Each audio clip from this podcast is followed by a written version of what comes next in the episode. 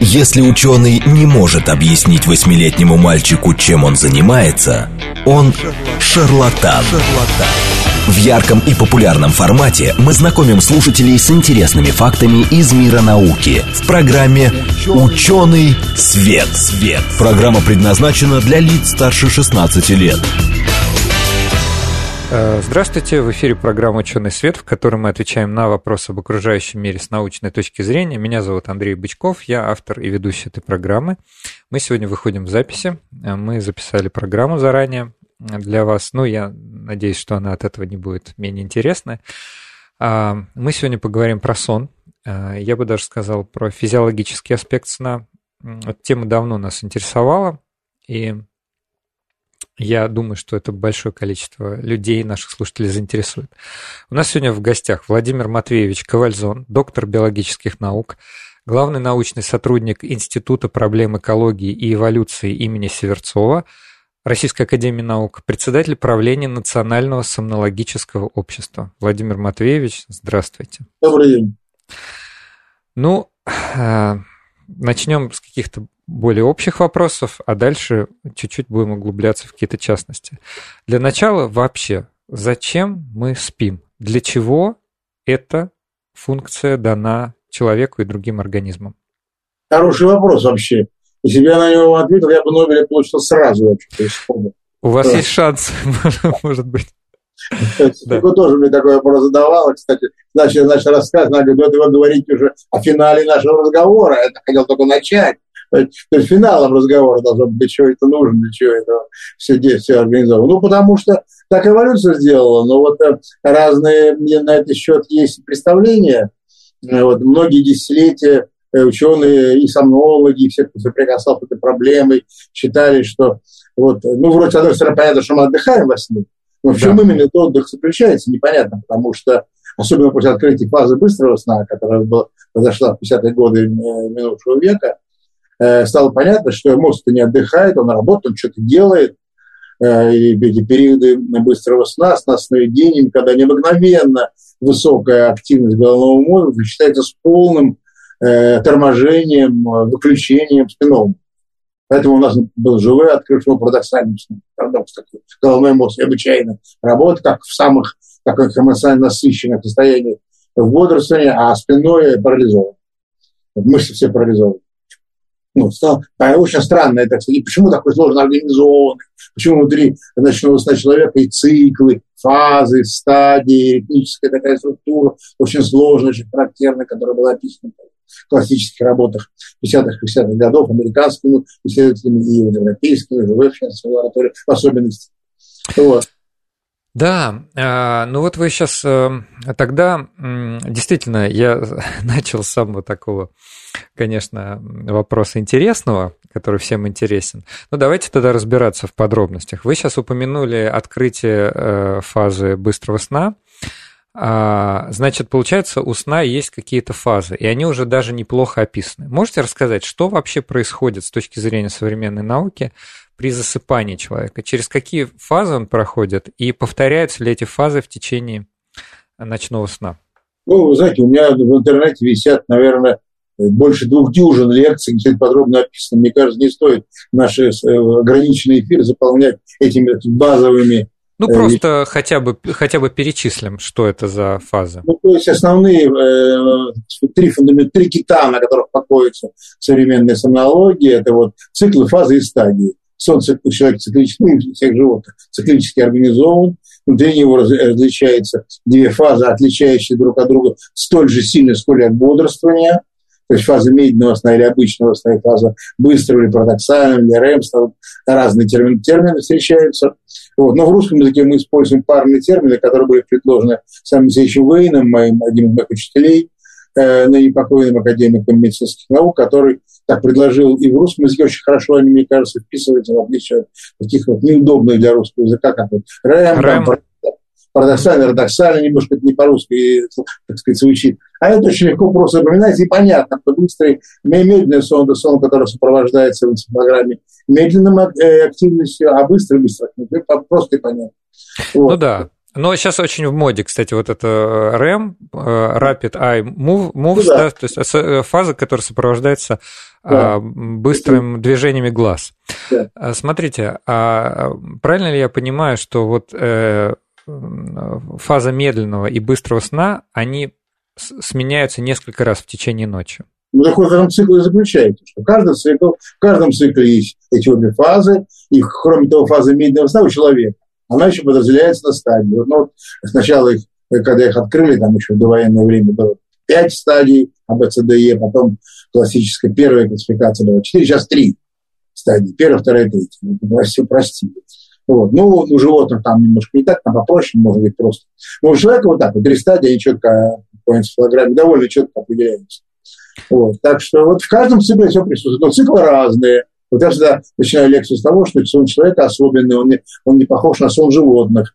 Вот, что первая половина ночи не похожа на вторую, и мы не можем, не поспав первую, поспать вторую, или поспав вторую, поспать первую.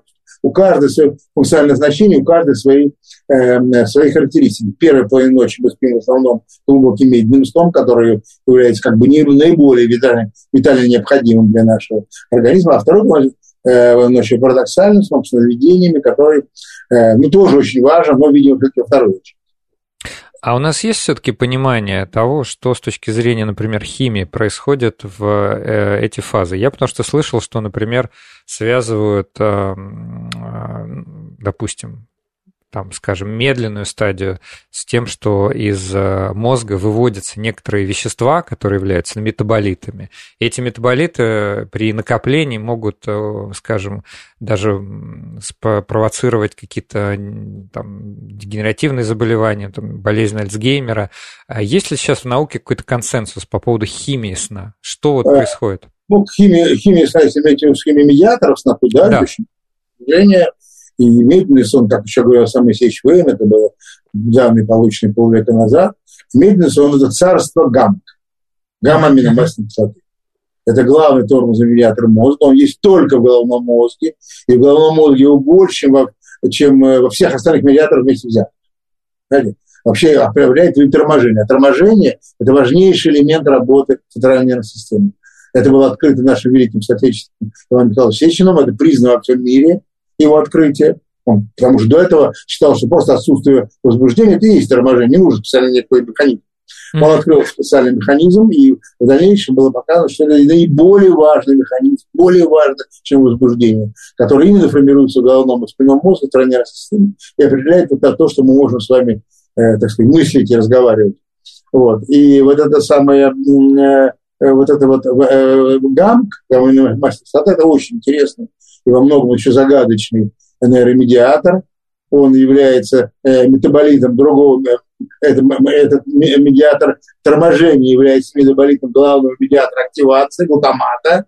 Это да. мозг, мозг работает, знаете, гамшунт, только в головном да. мозге, в нервной системе нет. Вот. И вот эти два э, главных медиатора, они таким образом интересно связаны, что один в другой э, э, так сказать, переходит. Переходит, да. Вот так эволюция сделала, видимо, экономно. Вот. И, конечно, и все вот эти э, э психотропные вещества, подавляющее большинство того, что используется в психиатрии, в неврологии, если действует на головной мозг, это обязательно, ну, как правильно, это, как правильно, в случаев, это действующий на гамма-рецепторы. Но сразу же скажу, что мозгу не нравится, когда действует на гамма-рецепторы. Он этому сопротивляется и очень плохо на это реагирует. И поэтому вот все эти э, снотворные первого поколения, второго поколения, третьего поколения – Э, они все действуют на эти рецепторы, гамма-рецепторы, разные стороны этого очень сложного э, белкового комплекса, и все, любое действие очень, очень негативно. Поэтому всегда ну, вот, фармакологи, врачи-сомнологи, специалисты с этим работают, говорят, что один из моих коллег даже так сказал на конференции, что главная задача врача, специалиста по медицине сна, это как можно дольше удерживать больного от снотворных любыми способами. Вот сейчас психотерапия, которую вы э, упомянули, она является, как мне сказали, говорят, медики, очень эффективным методом борьбы с бессонницей. И вот его поэтому я предпочитаю цену.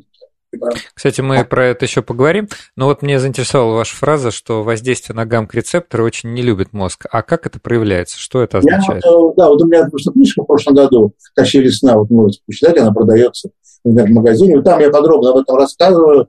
И э, привожу этот замечательный пример, который мне на всю жизнь врезался. Это в 90-е годы по одной из центральных каналов телевидения была лекция, э, так, ну, не знаю, можно назвать лекцию, передача Евгения Ивановича Чазова, покойного, uh-huh. который рассказывал о том, как он лечил Брежнева. И я был совершенно поражен, и на всю жизнь это впечатлялось, как он рассказывал, как этот головной мозг этого еще не старого, очень энергичного человека под влиянием того, что он лопал эти снотворные, а он, и сколько его врачи не объясняешь, что нельзя делать, он чувствует, как ему казалось, лучше по утрам.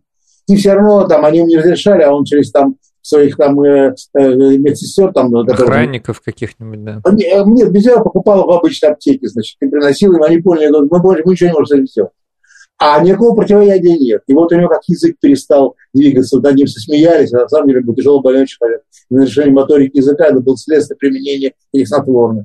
Э, э, нарушение памяти, деградации интеллектуальной, когнитивной способности. Все, все на него ордена вешали, а он только там что-то целовал. Это все было следствие вот этого применения бензопинов, которые на самом деле предназначены для лечения тяжелых больных и в больничных условиях. Вот там, да, вот мой коллега у меня был, который занимался лечением э, бессонницы алкоголиков тяжелых в психиатрической больнице, у которых уже белая горячка была.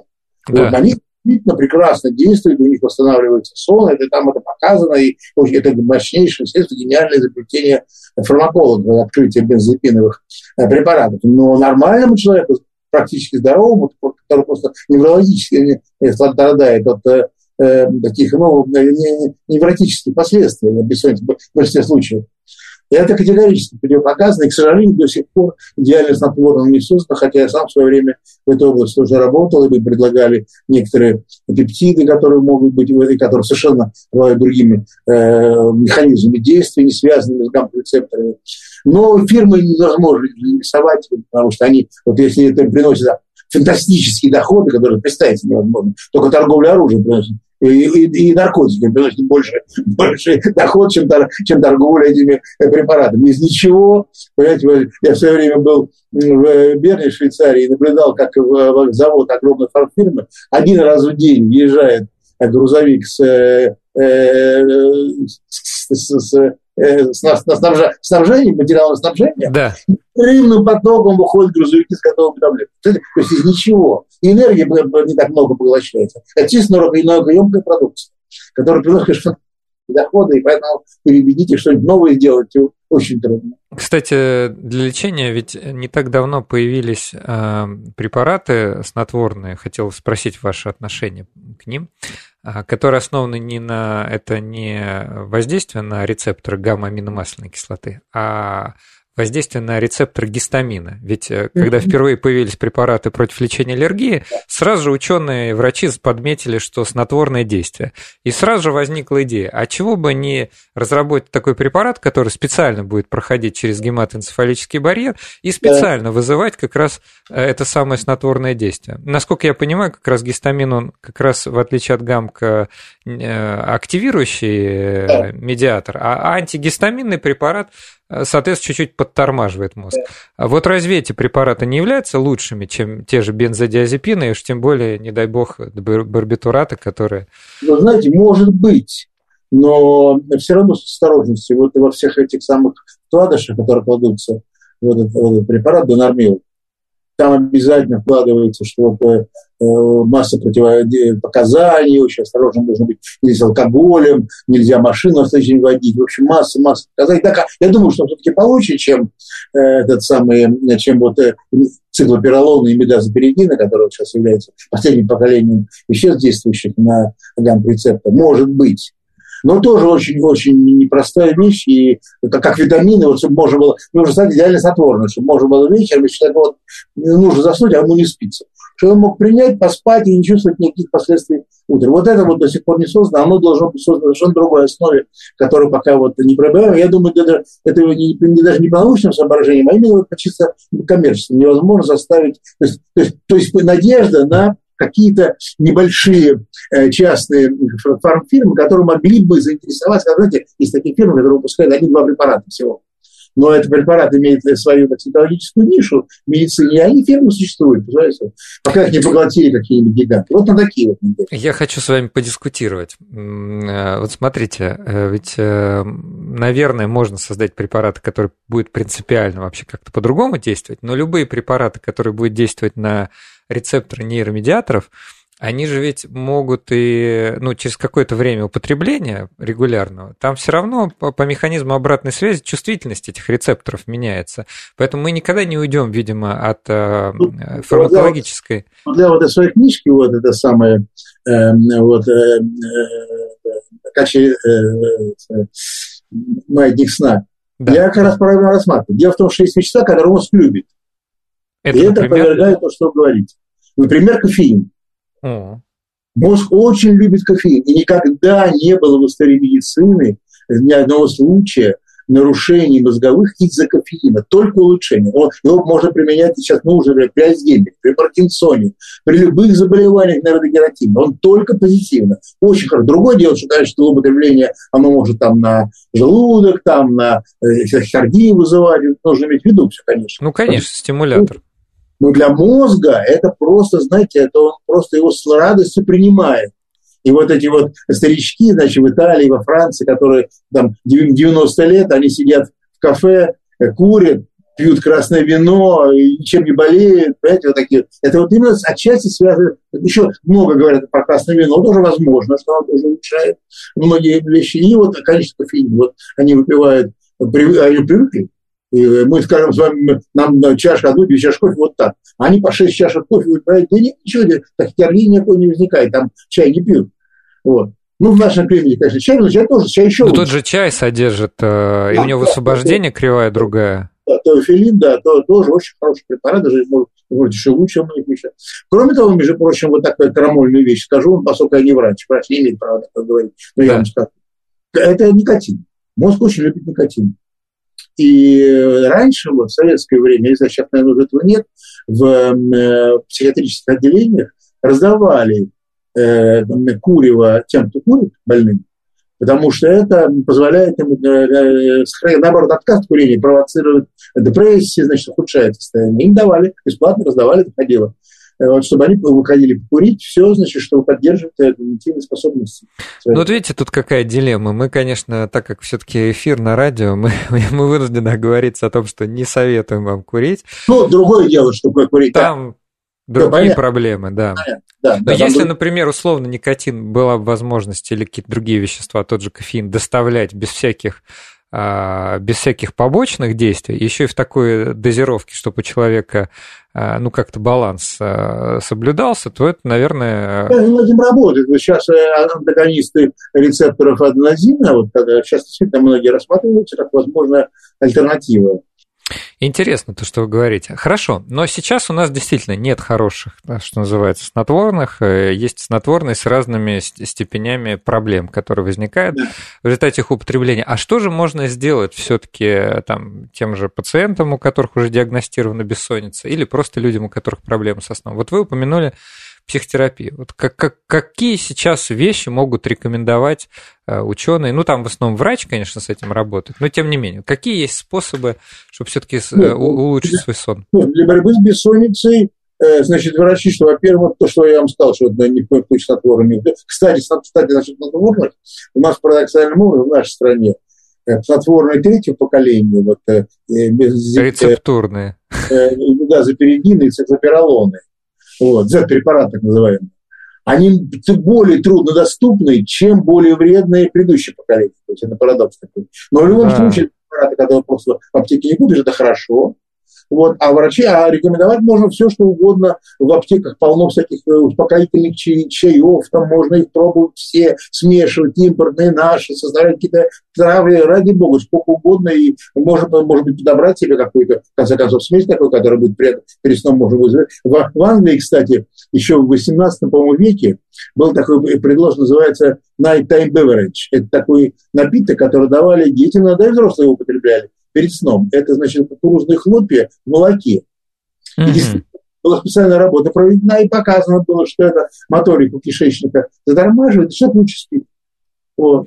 А, а, А вообще же, кстати, рекомендуют теплое молоко, теплое да. молоко с медом. Да. Не может быть это да, то же самое? Да, да, ну вот, в принципе, это вот с, с этим курсом хлопья, который такая легкая загрузка, снижающая моторику голодную.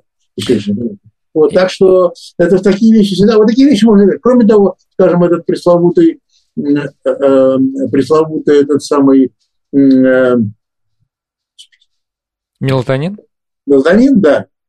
Он безвредный. Но, конечно, там проблема в том, что вот, чем меньше дозы, тем он эффективнее действует. Понимаете, у нее такое свойство. Потому что при увеличении дозы сразу включается фермент системы, которая его разрушает. И эффективность уменьшается. Поэтому эффективные дозы, они в 10 раз меньше тех, которые вот на таблет стандарт 3, 3 мг. А эффективная доза 0,3, 0,2, 0,1.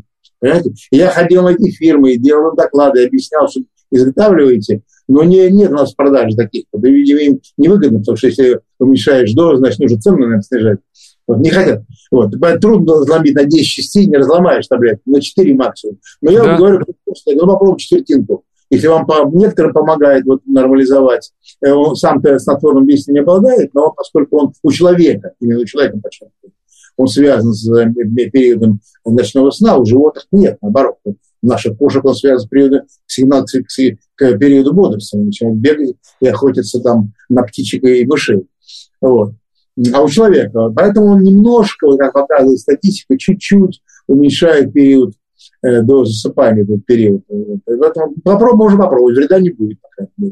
Вот. Ну да, вроде как мелатонин сейчас считается относительно безвредным. Он это... безвреден в малых дозах, опять. Но когда его, как в Америке, продают там и столовыми ложками, ну, это, конечно, а безумие. А какой, какой от него может быть в таком случае, какие ну, проблемы? Кстати, это гормон, который находится, выделяется головным мозгом, эпифиз головного мозга распределяется, у него два компартмента, два, две порции. Одна порция идет по всему телу, участвует в работе всех органов, всех членов медианы, здесь рецепторы. А вторая, кстати, большая часть идет по, по мозгу. И он проходит, у него полураспада довольно длительный, там по некоторым данным около получаса успевает. И э, он очень мягкий, но при постоянном воздействии он оказывает очень сильное эффект на все органы и ткани. Это единственный гормон, который, ну, почти единственный, который тормозит все остальные гормоны. Понимаете? У них функция тормозить. Но они в, в антогенезе, эпи, гормоны эпифиза, гормоны гипофиза, они развиваются как некий рецепрокный механизм противодействующий. Гормоны эпифиза тормозят гормоны гипофиза. И вот э, когда ребенок растет, у него очень высокий уровень э, э, мелатонина в крови, а в период полузревания раз и спад, резкий спад. И начинается то, что мы знаем, бурный рост, бурное развитие во время э, этого э, периода, понимаете, пубертации. А, а, а правильно а я понимаю? Да. А правильно я понимаю, что мелатонин, э, он действительно вырабатывается в мозге, но он как бы для всех клеток, для всего организма как бы является таким сигналом, сигнальным веществом, которое говорит о том, что планируется засыпание? Нет, нет, нет, нет. Э, нет, этого не да. Он является веществом, которое подавляет действие всех других гормонов. Но э, выделяется он во сне, потому что он так исторически получилось. Что он uh-huh. возник в эволюции один из самых древних веществ вообще, которые как а, а, антиоксидант. Понимаете, вот возник. А потом уже к нему присоединились разные функции, в том числе и у человека. Вот он случайно поскольку мы с вами диурнальные животные, то есть мы днем бегаем, а ночью спим, он случайно совпал с ночным периодом, поэтому, так сказать, по механизму этому, этому условного, так сказать, сочетания, э, ассоциации, он является таким косвенным фактором, участвующим во сне. Но это не механизм, это не гормон сна ни в коем случае. Для выделения эпифиза, эпифизом мелатонина нужно два фактора. Первое – это э, темнота, mm-hmm. и второе – время суток. Если вы днем спите на пляже, у вас не будет вырабатываться мелатонин. Если вы ночью находитесь в ярком свете, тоже не будет вырабатываться. Понимаете? Интересно. Ну, мы вернемся к этой, к, этой интересной беседе после перерыва на новости. Они у нас как раз сейчас предстоят. Я напомню нашим слушателям, что мы сегодня в записи. У нас в гостях Владимир Матвеевич Ковальзон, доктор биологических наук, главный научный сотрудник Института проблем экологии и эволюции имени Северцова, председатель правления Национального сомнологического общества, и говорим мы, разумеется, про сон. Слушайте нас после перерыва. В ярком и популярном формате мы знакомим слушателей с интересными фактами из мира науки в программе «Ученый свет». свет. Здравствуйте! В эфире программа «Ученый свет», в которой мы отвечаем на вопросы об окружающем мире с научной точки зрения. Меня зовут Андрей Бычков, я автор и ведущий этой программы. Сегодня у нас в гостях Владимир Матвеевич Ковальзон, доктор биологических наук, главный научный сотрудник Института проблем экологии и эволюции имени Северцова, Российской Академии Наук, председатель правления Национального сомнологического общества. Владимир Матвеевич, здравствуйте еще раз. Добрый. Мы продолжаем беседу. В, в первой половине мы много внимания уделили всяким разным химическим веществам. Это, мне кажется, очень интересная, кстати, тема, и это то, что мне действительно самому интересно все-таки как химику. Но тем не менее, хочется поговорить и про какие-то другие, может быть, аспекты физиологии. Вот э, есть такое популярное понятие, э, именно популярное, я имею в виду в массовой культуре, как совы и жаворонки. Вот на этот счет что вы можете сказать? Есть ли в науке какой-то консенсус? А, ну, конечно, есть. Значит, это сам. Во-первых, начнем с того, что есть два типа. Есть врожденные совы и жаворонки, есть приобретенные совы и жаворонки. Так. И вот Врожденные совые жаворонки это, это такие генетические мутанты, известны все семьи, в которых определенные мутации, известны какие. Вот. Но это довольно редкий случай. Вот. А вот приобретенные, да, конечно, потому что вы, например, знаете, что все военные, скажем, или все врачи, например, они все всегда жаворонки. Хотя театральные все всегда совы. Знаете?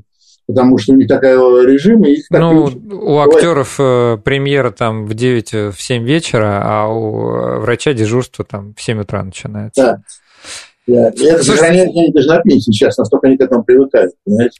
А то, что говорите врожденное, речь про генетическую детермини... детерминированность, да, то есть есть какой-то набор генов, который определяет, а что это вообще вот с точки зрения ну, устройство, я не знаю, жизни, даже не то, что устройство жизни, это, это означает, что просто у людей вот так ритмы их э, смещены, что они, значит, вот им э, состояние сна приходит раньше, чем у тех, кто считает себя особыми. Нет, ну это просто нужно знать, опять же, механизм работы биологических часов. Это опять особая тема, это целая лекция. Посмотрите, в интернете полно об этом самом всего. И это же они же Нобеля получили вот, за открытие часовых генов. Дрозофилы несколько очень популярная, масса литературы, вот э, все это, я не буду на это время делать, но просто э, да, дело в том, что это самое, у нас же эти, эти часовые гены, эта система, вот, которая в, ген, в клетках суprachiasмального ядра циркулирует, это, там каждая клетка является а, солятором, да, ненужность нейронной сети. Каждая клетка, она является солятором, причем эти вещества, пептиды, которые они выделяют, они распространяются по мозгу, паракринный эффект, не нужно нервных связи, они все равно будут работать. Вот. И этот самый Э, цикл, когда это вот основан это вот на синтезе определенных белков, которые синтезируются, блокируют собственный синтез, разрушается. Но это четко и четко идет, но и не зависит ни от чего, никаких внешних факторов, ничем это невозможно. Ни голодом, ни, там, ни стрессом, ничего. Но это зато зависит от света. Вот свет – это вот фактор, который их сразу нарушает. И вот, э, значит, когда мы с вами утром встаем и что? Открываем шторы, да Почему? Потому что э, вот этот э, период этого, э, этого синтеза, блокирования нового синтеза, он не укладывается в 24 часа. Он немножко больше. Он, у большинства людей 24,5-25 часов. Примерно так же у животных, немножко больше. Ну, так получается биохимически. Вот, и нужно подстраивать. Вот, и подстраиваются они вот цветом. Мы когда что отдвигаем, словом, свет, а электрический свет очень мало активный. Это такой спектр что он очень плохо активирует такие вот суprachiasмальные клетки. Очень плохо. Только специальные лампы, которые... Вот. А это самое... А это, э, Солнце даже в э, облачный день. Он сразу, эти часы, как, так как мы ручные часы переставляем, как будто бы, так мы остающие часы переставляем, и мы чувствуем себя нормально. Если же мы встаем до восхода солнца, то это очень плохо, и нужно минимизировать, в нашей средней полосе нужно минимизировать по возможности тот период, когда нам приходится вставать э, на работу или на учебу затемно. И э, с этим связано, э, с этим связаны вот режимы вот исчисления времени. Мы много об этом в свое время говорили. Мы с моими коллегами ходили в Думу на специальные слушания, всячески добивались, чтобы э, население нашей страны жило по солнечному, по ясному солнечному времени. Это наиболее такой, ну, такой оптимальный путь и, и наиболее правильный с точки зрения для того, чтобы выставлять биологические часы. Но пол, кое-что, кое-что нам удалось добиться. Вот это, это медведевское время, так называемое, когда мы опережали Солнце на два часа и огромный там, трехмесячный почти период э, в э, году э, дети вставали затемно, приезжали в школу, мы, мы в Думе нас, нам показывали горы, письма от учителей, что на первых уроках дети спят. Бесполезно, потому что это самое. И, значит, ну, его, но его не полностью, потому что все равно час мы опережаем, потом многие регионы по якобы по, просьбе на общественности, но общественность ничего не понимает, какие вопросы голосования не решаются. Ну, служит мнение специалистов, понимаете, а не того, что бабка там говорит. Вот, в, в этих ситуациях демократия не. Вот. И это самое, якобы просьба регионов перемещает циклы, это все очень, общем, нехорошо, и объединяют часовые пояса. В общем, я ну, тоже на эту тему много писал, и мы выступали не раз. Ну вот а скажите, с вашей точки зрения, в таком случае, э, оптимален ли переход на зимнее летнее время, и вот сколько, и как должны, по какому признаку должны значит, часовые пояса в России распределяться? Как так, ваше мнение? распределены после Вашингтонской конференции 1889 года, то есть часовые поясы то есть каждый 15, 15 градусов по долготе. Ну, ну, конечно, граница, не нужно до абсурда доводить. Граница проходит там по городу, там по поселку, поперек можно делать. Но не нужно этим злоупотреблять. Mm-hmm. Вот, не нужно приносить произвольно э, в один такой человек. Мы хотим, чтобы пошел в школе. Но вы же не понимаете, что, когда, что это приводит к увеличению раковых заболеваний. Это же вы сразу не увидите, понимаете? Это же нужно проводить специальные исследования для этого. А исследования показали, да, даже в пределах одного пояса люди, которые живут на восточной стороне, имеют меньше шансов заболеть э, онкозависимыми э, э, онкологическими заболеваниями. Нет, этими самыми не просто а, гормонозависимые онкозаболевания, ну так называется. Представляете, Сирию, Запад и так далее. И я всегда говорю, что нужно как делать? По идее, если бы разумно это организовать, что исчислять время нужно по солнечному поясному времени нормально, как это было сделано. А режим работы, учебы и отдыха, он может, конечно, варьировать в соответствии с пожеланиями людей. Это можно регулировать на каждом месте, скажем, на восточной границе можно на полчаса, там, э, позже, на запад, на, пораньше, там э, весной можно, если люди не против, можно поднять, пораньше вставать. Там, это, это зависит от того, как, как коллектив захочет, пожалуйста. Сейчас тем более много фрилансеров, много людей, которые работают дома, вообще это не важно. Вот. Так что это все можно регулировать. Но отсчет времени не должен с этим быть связан. Понимаете? Так же, как мы не можем в одной области считать э, километрах, а в другой в милях, в английских милях, понимаете, там, московском километров, а в Ленинградске мы считаем в английских милях. Точно так же нельзя, чтобы поясное солнечное время измерялось по, по произвольным признакам. Вот здесь мы уже поэтому вот, сейчас просто абсурд. Вы летите вдоль меридиана из Москвы, скажем, на юг, да. и вы постоянно попадаете в разные часовые пояса. Это же полный абсурд полное противоречие этой вот системы договоренности, которая была на Вашингтонской конференции. Да, это одно из величайших достижений человечества. Я об этом всегда говорил и писал. Система разделения гениальная система была придумана. Кто ее придумал, кстати, неизвестно формально. Вот, это было предложено просто было. Но мы от нее отказались. Чего? Мы от нее отказались. Нет, мы не отказались. Системы. Случае. Ну, не отказались, но э, внесены только, коррективы. Только, не только мы, китайцы взяли и объединили все равно в один часовой пояс, например. Понимаете? там в Африке они тоже смещают свои пояса как хотят. То есть это просто во всем мире, это приложена специальная комиссия. Но эта комиссия, она только чем занимается? Она фиксирует то, что и сообщает эти страны. Вот мы изменили там у себя время, они это фиксируют, ничего, никаких советов не дают. И вот у нас был такой, в нашей в этой области был такой замечательный специалист, э, Апрелев такой в Ленинграде, основной военный моряк, mm-hmm. написал большую книжку замечательно по этой теме. Он в это влез как специалист Понимаете, поскольку он вставлял, эм, э, когда он работал, программы для э, вождения кораблей, всякие вот эти вот, ему это да. было важно. Вот, он написал прекрасную книжку вот, и э, разработал научно, доказывал все это. Вот, он, кстати, ушел из жизни уже, ему было 90, 94 года, несколько лет назад. Вот. И он пробивал, без, ну, бесполезно. Он писал в ООН письма на английском языке. Его всех, как сумасшедшего старика, отбрасывали и не ходили с ним считаться. В Питере при нем был специальный комитет общественный, который завел газету на эту тему. Понимаете? Ничего а когда он ушел из жизни, да, На ними присылали там материал, она была в интернете, эта газета, называлась «Комитет за, за сохранение реального времени», что-то такое.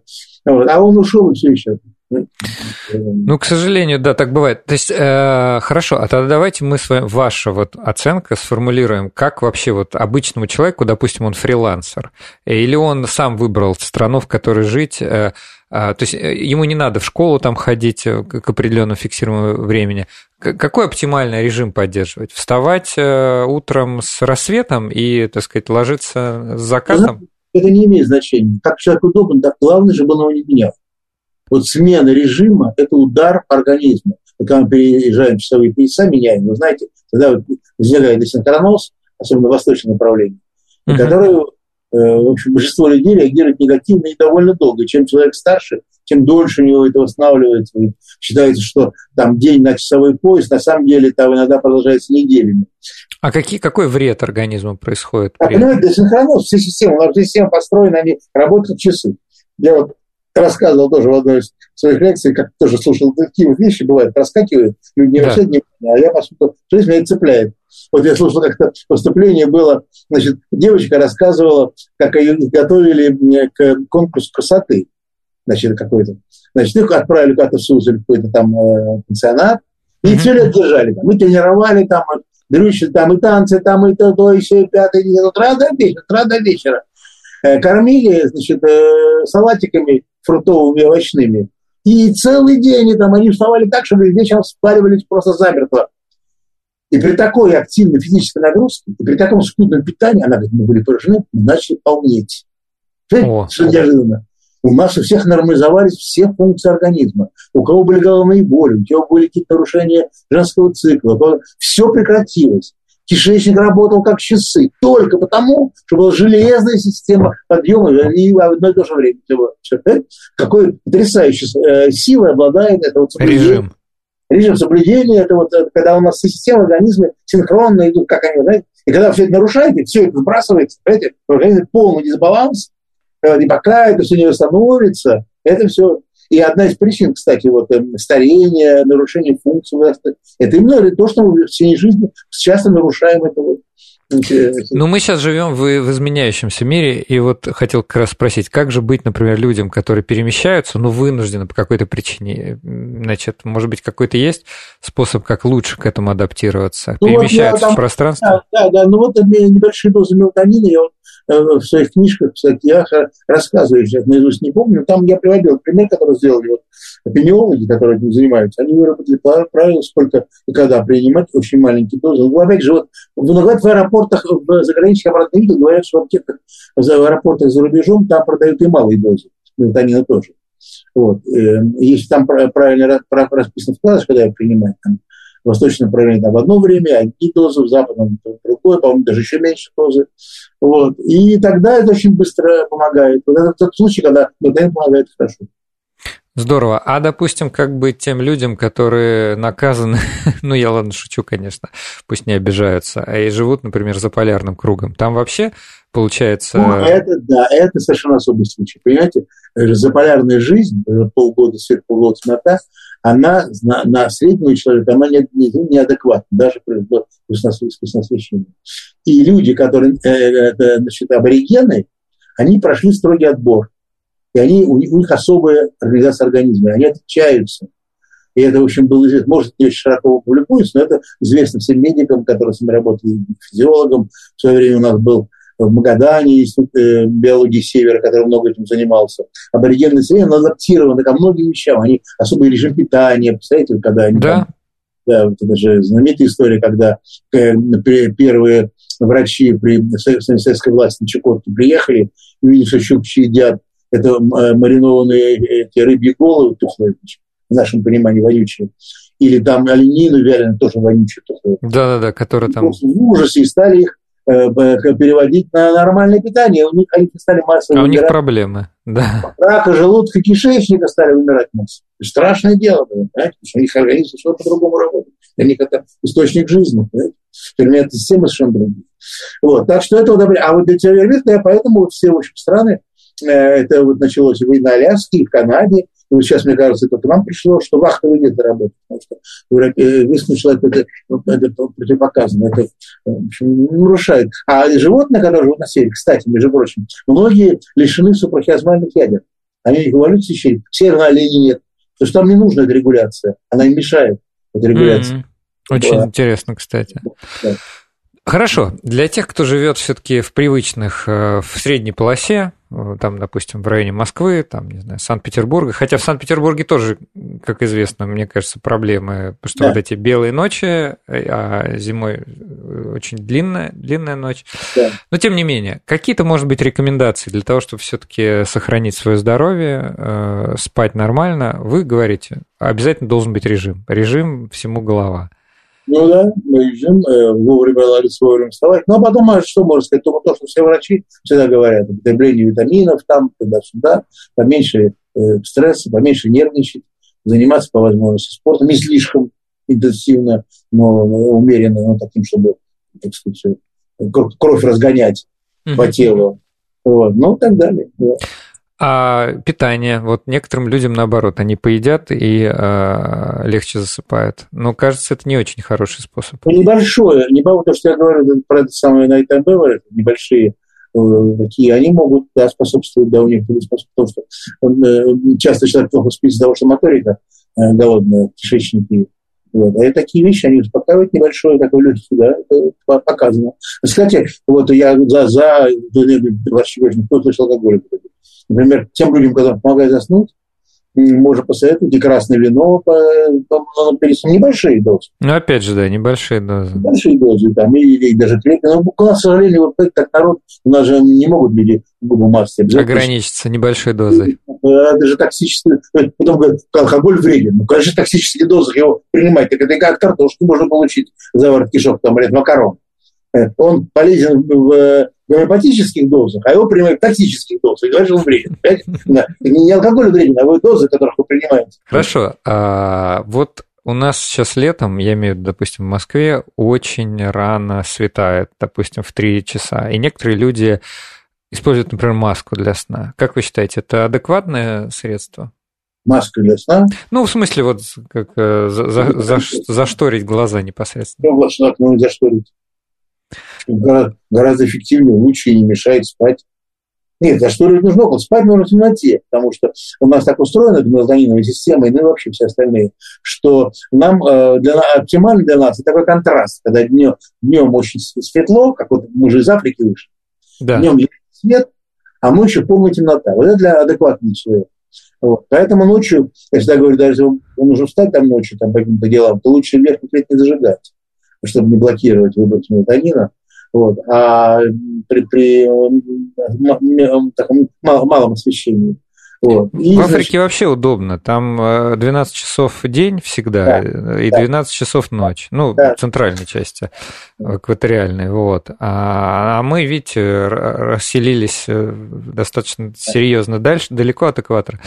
Хорошо. А что все-таки происходит, если у человека проблемы со сном? Есть такое понятие депривация сна, и вот вы говорите про разные методики, там, про разные вещества. Вот э, некоторые, я не знаю, насколько это научно, но тем не менее я слышал, что, может быть, раньше для лечения разных там, психических расстройств, там, той же депрессии, даже использовалась депривация сна. Или это, люди сами практикуют. Сейчас самый эффективный метод. Это, если говорить депрессию, да. это очень вещь. Это одно из немногих заболеваний, которые специфически связаны с нарушением сна. Потому что обычно нарушение сна не специфически. Ну, просто поскольку человек что-то болит, он плохо спит. Или, наоборот, очень много заболел, скажем, э, бактериальную или вирусную инфекцию, у него, собственно, температура, он, наоборот, структура сна нарушается, но он спит очень много. Mm-hmm. Вот. А это именно было показано, что именно вот э, значит, как у больного, классического больного такой, называется major depression, или у нас называют эндогенная депрессия иногда. Угу. Это не та депрессия, которая вызвана какими-то внешними... Ну, невротическая, это там какая-то да, тревога, да, которая привела да, к вторичной да, депрессии. Да, да, это понятная ситуация, понятно, как лечить человека нужно какое-то время, и его потом время залечить, так сказать, это несчастье, которое вызвано депрессией. Да. Это другое дело, никаких реальных факторов нет, а у человека начинается жуткая совершенно трансформация личности. Вот. И он, конечно, глубоко несчастен, и все. И вот у него уже утром, в период сновидений, как они рассказывают, больные, как они отчитываются врачи, у них уже сквозь сновидение пробивается это вот не вся эта негативная это вот вся эта вот, это, вот негативная вся эта вот ну, как... понятно, эти мысли там депрессивные, трагические. Да. Жуткие, да. Просыпается в таком состоянии, что он хочет только убить, убить себя. Никаких других желаний у него. То есть это невозможно передать страдания этого несчастного человека.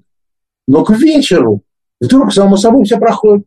Он встает, умывается, садится за компьютер, работает, завтракает, ну, и пока опять не заснет. Только он заснул, опять возвращается. Знаете? И поэтому депривация сна, особенно депривация быстрого сна, она очень это безвредно, в отличие от этих самых антидепрессантов, которые страшный эффект оказывают на, на, на, на, на, на человека. Это, это безвредные вещи, знаете, совершенно. Но они не могут продолжаться долго. Знаете? Поэтому сейчас применяют депривацию, утреннюю депривацию, депривацию быстрого сна в, в купе с лечением лекарств для снижения дозы этих вот препаратов. Вот. Но, в принципе, если удается, а вот я надеюсь, что в плане новейших открытий, вот мы, мы недавно тоже обсуждали на нашей конференции, я в книжке вот писал, то может удастся такую штуку в ближайшее время создать, если только опять будет к этому коммерческая воля, знаете, которая позволит избирательно выключать фазу быстрого сна без последствий. И, может быть, тогда вот действительно удастся, по крайней мере, значительно облегчить э, судьбу этих людей. И, в общем, это неизлечимое, по сути, заболевание. Он как-то уйдет, и, может быть, мягкий, более мягкий, может даже удастся совсем в ряде случаев э, вылечить. Хорошо а все-таки вот депривация сна у здорового человека, ну, по тем или иным причинам, то есть у человека возникли там, ну, может, проблемы, а может быть, нет возможности спать, потому что какие-то особенности, не знаю, ребенок родился, переехал в шумную квартиру, где там круглые сутки как какие-то звуки. Что происходит с точки зрения с человеком, вот, который раз за разом спит меньше, чем положено? Вы знаете, если короткое время ничего страшного не произойдет, все равно это спится. Потому что если мы не выспались, это где-то там на корочке записано. И мы все равно, никуда не денется эта память. Сколько это времени... какое короткое время вы имеете в виду? Сколько там? Три дня, неделя? Э, чего? Не выспаться. Ну, то есть, а, вы говорите, ну, вот если короткое время? Ну, скажем, несколько, скажем, несколько суток, скажем так. Mm-hmm. Несколько ну, или даже в течение рабочей недели он человек не высыпает, все, все пять дней он не высыпает. А потом у него в э, выходные отдачи. Выходные. Да, mm-hmm. О, я хотел пораньше встать, там что-то поехать там э, на велосипеде покататься, а почему-то проснулся в 11 утра, вот отдача.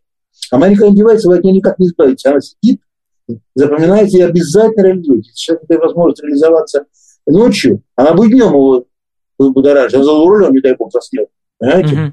Вот. Или на работе за компьютером заснет. И сядет за компьютером, вдруг, бух, и сам не замечает, а он вот отключен. Это еще безопасный способ. Да. К сожалению, за рулем, а уж когда ты управляешь каким-нибудь Подряд, механизмом... что он делает на компьютере, да, где можно компьютер очень ответственно работать. Это тоже, да, согласен. Вот, Хорошо, так спасибо большое, мне было очень интересно. Надеюсь, что нашим слушателям тоже. У нас в гостях был Владимир Матвеевич Ковальзон, доктор биологических наук главный научный сотрудник Института проблем экологии и эволюции имени Северцова Российской академии наук и председатель правления Национального сомнологического общества. Спасибо большое.